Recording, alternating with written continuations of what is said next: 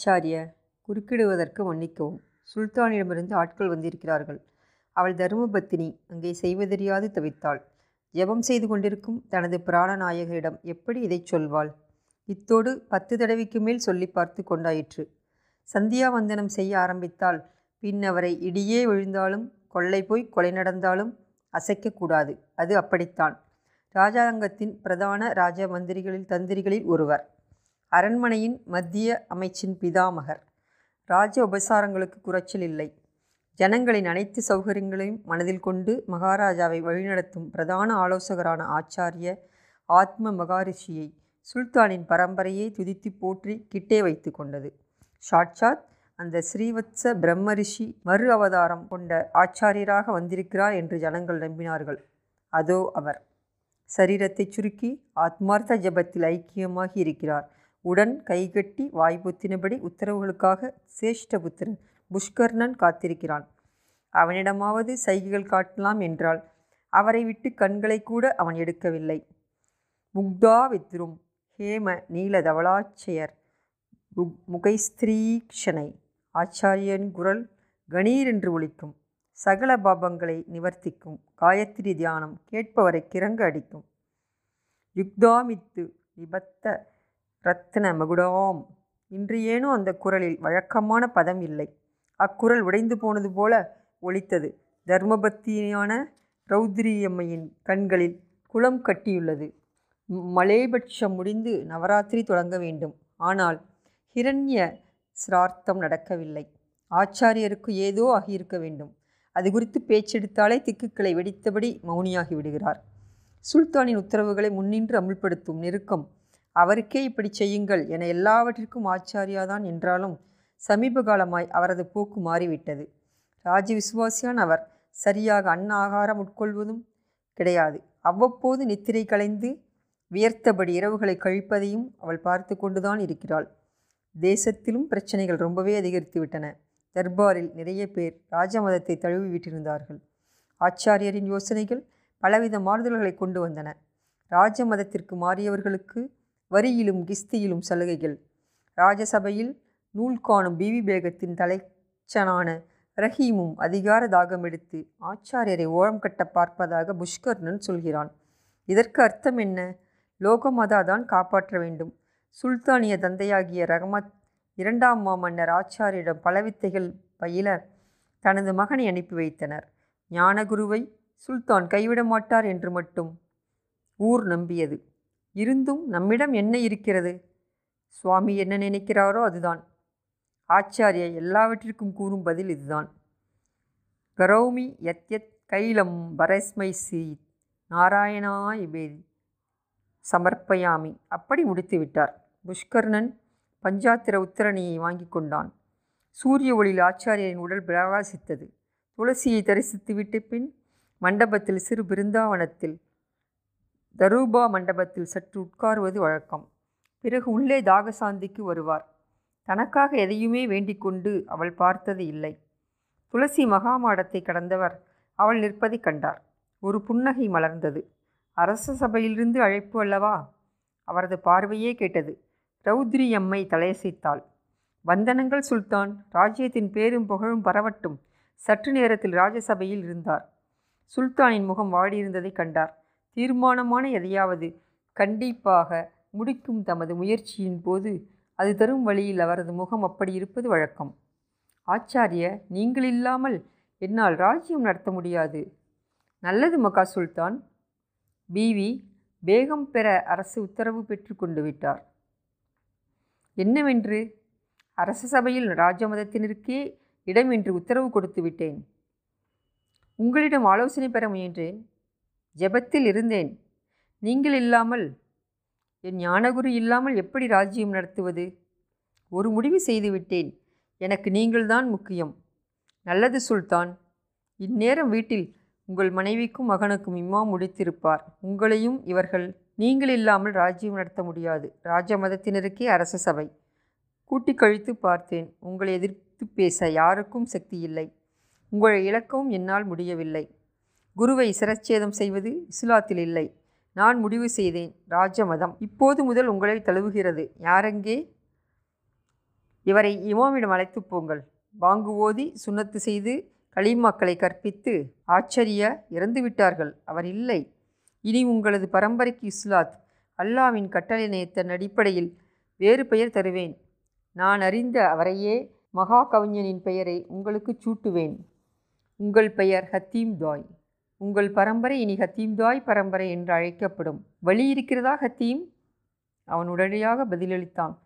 தெரியவில்லை பாபா. அவனது நெற்றியை அவர் பெரியவர் வாஞ்சையோடு தடவி கொடுத்தார். ஆறு வயது குழந்தை சொல்லத் தெரியாமல் தவிப்பதைக் கண்டார். இன்ஷா அல்லாஹ் உறவினர்கள் கிளம்பியிருந்தார்கள். பத்து நாட்களாக கலகலப்பாய் இருந்த இடம் இப்போது வெறிச்சோடி விட்டது. காய்ந்து கருத்து சாம்பல் நிறத்திற்கு வந்துவிட்டது மாழை பொழுது தொழுகை முடிந்து வீடு திரும்பிக் கொண்டிருந்த பலரும் ஹமீது பாபாவின் வீட்டை பார்த்த வண்ணமே சென்று கொண்டிருந்தனர். முந்தின தினம்தான் குழந்தைக்கு சுண்ணத்து சேவிக்கப்பட்டிருந்தது. ஹரிது பாபா வாங்குவிற்கு பெயர் வைப்பிற்கு போலவே இதற்கும் தன் உறவுமுறை அனைத்தையும் அழைத்திருந்தார். இயா ஹமீது சாபு ஹாஸ்பிட்டல் நகி? பலரும் கேட்டார்கள். ஆஸ்பத்திரியில் சுன்னத் செய்வது இந்த மாகாணத்தில் வழக்கமாகிவிட்டது. இருந்தாலும் ஹமீது பாவா தன் பாணியில் ஹஜ்ரத்தை வரவழைத்து மரபுப்படி சலீமாவை கச்சிதமாகச் செய்தார். குழந்தையும் இந்த அளவிற்கு ஒத்துழைக்கும் என்று நினைக்கவில்லை. அறுப்புச் சடங்கின் போதோ அடஜான் உட்பட எல்லோரும் அழுதுவிட்டார்கள். அல்லாஹ் அக்பர் அல்லாஹ் அக்பர். குழந்தை கண்களை மூடியபடியே திரும்பச் சொன்னது. அப்படித்தான் மகனே ஹமீது அவனுக்கு தெரியாமல் கண்ணீரை துடைத்து கொண்டார். இன்ஷா அல்லாஹ். பாவா என்ன மகனே எதற்காக அழுகிறீர்கள் பாவா? நான் நன்றாகத்தானே இருக்கிறேன்.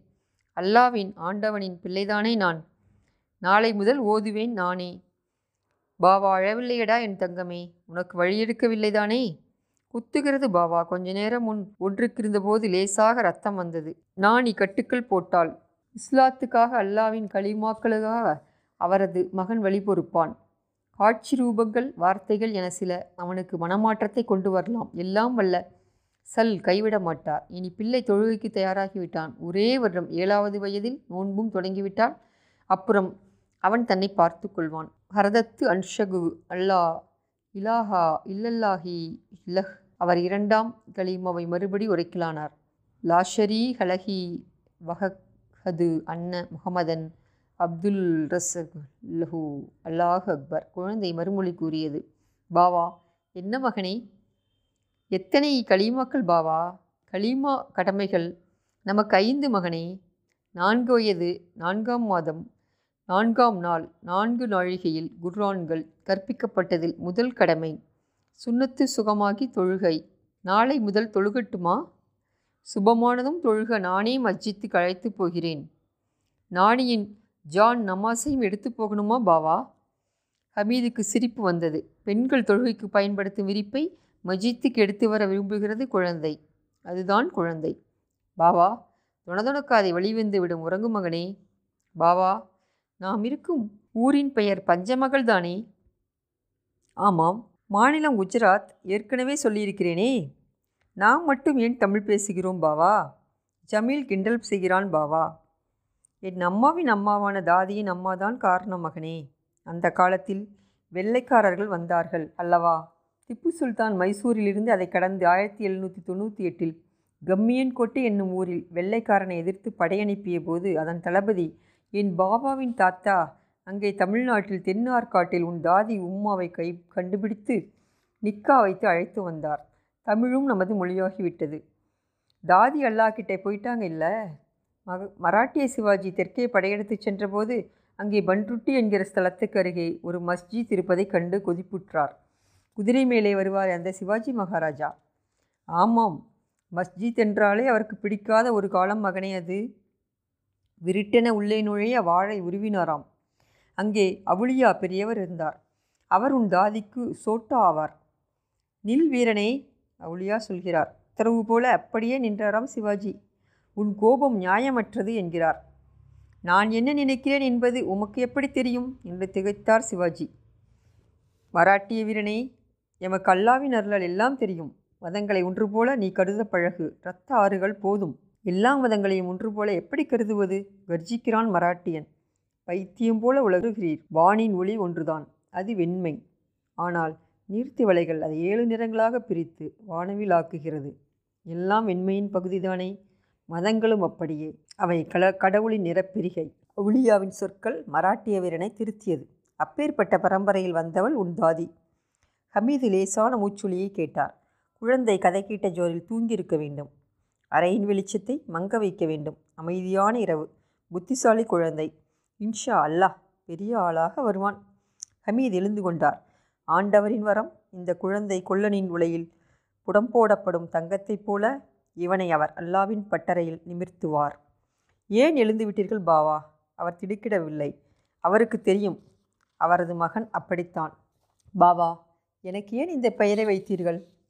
ஒரு காலத்தில் சுல்தான்களின் அரச சபையில் பிரதான அமைச்சர்களாக இருந்த ஹத்தீம் தாயின் பரம்பரை நமது.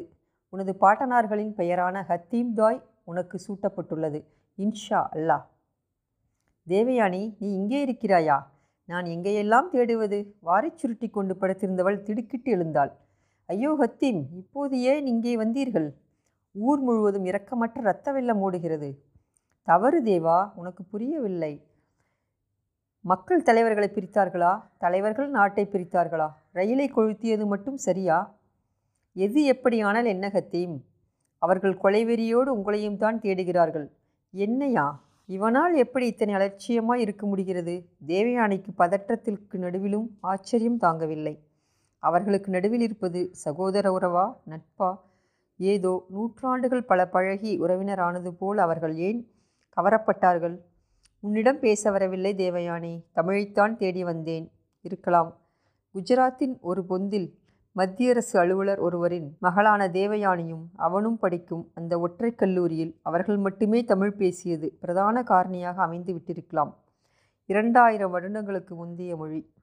அவர்கள் இருவருமாக அம்மொழியின் பல வரலாற்று ரகசியங்களை தேடி தேடி எடுத்து பகிர்ந்தபோது நட்பின் இலக்கணம் சராசரியை கடந்தது. தெளிவில்லாத பனிக்கால கண்ணாடியைப் போல ஏதோ உணர்வுகளை மெத்தென்று அம்மொழி உறவு அவர்களுக்குள் விதைத்திருந்தது. சின்ன வயதில் தமிழகத்தின் தென்கோடி நகரம் ஒன்றில் தான் எழுதக்கற்ற தமிழை அவனுக்கு அவள் போதிக்கும் வரை அம்மொழியை பேச மட்டுமே தெரிந்திருந்தது அவனுக்கு. வீட்டின் பரண்மேல் கிடந்த சத்திய சோதனை அவர்களுக்கு ஒரு அதிசய பாலமாயிற்று. குஜராத்தில்தான் எழுதப்பட்டது. அவன் அதன் மூலத்தை கொண்டு வந்தான். அன்றிலிருந்து புதிய வெளிகளை உறவுப்பாலம் அறைந்து கொண்டே போனது. அத்தியாயங்கள் பலவற்றை அவன் குஜராத்தியில் வாசிப்பான். உறக்க வாசிப்பான். அவனது குரல் மிருதுவான சங்கீதமாய் அவளுள் கரையும். அவளோ அவன் வாசித்ததன் தமிழ் மொழிபெயர்ப்பை அதே சங்கீத குரலில் வாசித்தளிப்பாள். அவர்களுக்குள் அவனது குரல் சென்று மொழி வளர்சிதை மாற்றங்கள் பெற்று அவளிடமிருந்து வெளிவருவது போல் இருக்கும். தேவயானி உறக்கத்தில் கூட இந்த வேலையை தொடர்வது போல உணர்ந்திருக்கிறாள். இது என்ன உறவு? அவர்கள் மகாத்மாவின் குழந்தைகள். எந்த மொழியில் இருந்தால் என்ன? மகாத்மாவுக்கு மொழி வேற்றுமை கூட கிடையாது. அவர்கள் நிறைய மாறிடத் தொடங்கினார்கள். திருக்குறானை இதே துணியில்தான் வாசிப்பீர்களா கத்தீம்? உங்கள் வீட்டுக்கு ஒரு நாள் வர வேண்டும். ஹத்தீமின் தந்தைக்கு இவளை பிடித்திருந்தது. வெளிப்பெண் ஒருத்தி தமிழ் பேசுவதை பார்த்து வருடங்கள் ஆகிவிட்டன. உன் பெயர் என்ன? தேவயானி. ஆற்காடு தெரியுமா? தமிழ்நாட்டில் வடக்கு பக்கம் கடலூர் கிட்டே. கம்மியன்பேட்டை பன்ருட்டி அவளியா தர்கா. அப்பாவுக்கு தெரிந்திருக்கலாம். ஹத்தீமின் தாதி அதாவது என் பாட்டியின் அம்மா அந்த ஊர்தான். ஆச்சரியமாக இருக்கிறது. அபுலியாவை மராட்டிய மாமன்னனின் மனம் மாற்றிய அந்த இமாமை பற்றி கேள்விப்பட்டிருக்கிறீர்களா? அப்பாவுக்கு தெரிந்திருக்கும். பர்தானிவது எப்படி என்று ஹத்தீமின் சித்தியிடம் விளையாட்டாக கேட்கும் அளவுக்கு நெருக்கம் ஏற்பட்ட போதுதான் ஊரில் நெருடத் தொடங்கியது. ஹத்தியின் தமிழ் எழுதியது மட்டுமல்ல குஜராத்தியில்தான் படைத்திருந்த கவிதைகளை தமிழில் எழுதி காட்டும் அளவுக்கு முன்னேறியும் இருந்தது ஆச்சரியம்தான். உன் வீட்டில் உணவருந்திய குருவியை பார். என் வீட்டில் நீர் அதற்கு. உணவுக்கு மதம் எதுவும் இல்லை. தண்ணீருக்கும் குருவிக்கும் கூட. இப்படி எத்தனையோ கவிதைகள். தேவா நாம் ஆற்றின் பக்கம் செல்வோம். இன்று திருவிழா. ஹத்தீம் வேண்டாம் சொல்வதை கேள். அவர்கள் வெறிகொண்டு உன்னையும் தேடுகிறார்கள். போய்விடுங்கள் பலர் கொல்லப்பட்டு விட்டதை நீங்கள் அறியவில்லையா? எங்கள் மஸ்ஜிது பக்கமோ வீதிக்கோ அவர்கள் போக முடியாது. என் விஷயத்தில் அப்படி நடந்து கொள்ள மாட்டார்கள். எல்லோரும் இங்கே தெரிந்தவர்கள் தானே? அதற்குள் வெளியே சலசலத்தது. ஐயோ அவர்கள் வந்து விட்டார்கள். ஜல்தீகரோ மேமாளும் இதர நம்ம பெண்ணை துரத்துகிறான். அவன் இங்கேதான் இருக்கிறான். இவர்கள் யாரும் ஹத்தீம் திடுக்கிட்டான். வெளியூர்காரர்கள் கொடிய இரத்த ஆயுதங்கள். ஓடு ஓடிப்போய் விடு ஹத்தீம் தேவியானி துடிக்கின்றாள். பதற்றமா கதறலா? மதங்கள் கடவுளின் நிறப்பிரிகை அவன் எதையோ சொல்லிக்கொண்டே அவர்களிடம் பிடிபடுகிறான். விடுங்கள் அவர் தமிழ்நாட்டுக்காரர். தேவயானி கெஞ்சுகிறாள். ஆனால் முஸ்லீம் அல்லவா? ஒருவன் இந்தியில் கேட்கிறான். அவுத்து காட்டச் சொல்லிட்டா தெரிந்துவிடும். இந்த இந்தி ஹத்தீமுக்கும் புரிந்தது. சொல்வதை கேளுங்கள். தேவயானி ஏதோ சொல்லி கொண்டிருக்கும் போதே அவன் ஓடத் தொடங்கினான். நில்லு நில்லு. பல குரல்கள் இந்தியில் இறைந்தன வெறிமிகுந்த குரல்கள். கடவுளே. அவன் வீதியில் சில பிணங்களை கண்டான். அவர்கள் தொடர்ந்து வருவது தெரிந்தது. தலைதெறிக்க ஓடியவன் ஒரு முச்சந்தியின் மத்தியில் அந்த சிலையை கண்டான். காந்தியின் சிலை. உயிர் போனாலும் போகட்டும் என்று மடமடவென பீடத்தில் ஏறி அந்த சிலையை அணைத்து கொண்டான். இயல் குரல் கொடை மூலம் பங்களிக்க விரும்புவோர் Iyal podcast at Gmail dot com என்கிற மின்னஞ்சல் முகவரியில் எங்களை தொடர்பு கொள்ளலாம். இணைந்து இயங்குவோம் நுட்பம் தமிழ் மொழியில் தழைக்கச் செய்வோம்.